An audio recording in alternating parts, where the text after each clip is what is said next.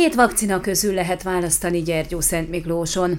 Gyergyó Szent Miklóson júliusi adatok szerint 18%-os a lakosság átoltottsága. A helyi oltóközpontban a kampány kezdetén reggeltől estig, sőt hétvégén is lehetett oltakozni, ám később annyira visszaesett az érdeklődők száma, hogy lerövidítették a nyitvatartást.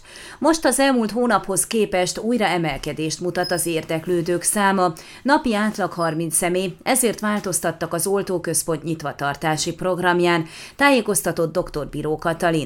Mostantól naponta reggel 8 és délután 2 óra között várjuk az oltásra érkezőket, de mi gyakorlatilag 3-4 kor bejövünk, hogy akik munkába menet szeretnék felvenni az oltást, vagy majd iskolaidőben a diákok tudják reggel elintézni.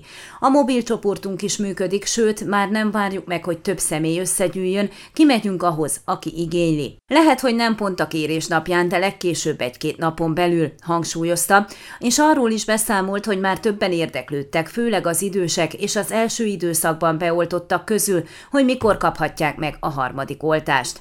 Ez nálunk még nem érvényes, mert itt a lakosság átoltottsága nagyon alacsony. Itt egyelőre azon dolgoznak, hogy ezt az arányt növeljék, és csak utána lehet szó a harmadik oltásról. A Gyergyó Szent Miklósi Oltóközpont vezetője ismételten felhívta a figyelmet az oltás fontosságára. Megértem a lakosság elbizonytalanodását is, az elfordulását az oltástól, mert annyi félinformáció információval találkoznak. Ugyanakkor felvetődik bennünk a kérdés, minek felvenni az első, második, esetleg harmadik oltást, ha megfertőződhetek, és én is fertőzök. Jogos a kérdés, de egyelőre a halállal, súlyos betegséggel, lélegeztetőgéppel szemben csak így védekezhetünk, hangsúlyozta dr. Bíró Katalin.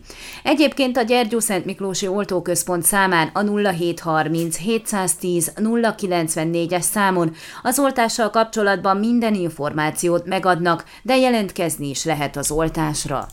Ön a Székelyhon aktuális podcastjét hallgatta. Amennyiben nem akar lemaradni a régió életéről a jövőben sem, akkor iratkozzon fel a csatornára, vagy keresse podcast műsorainkat a székelyhon.pro portálon.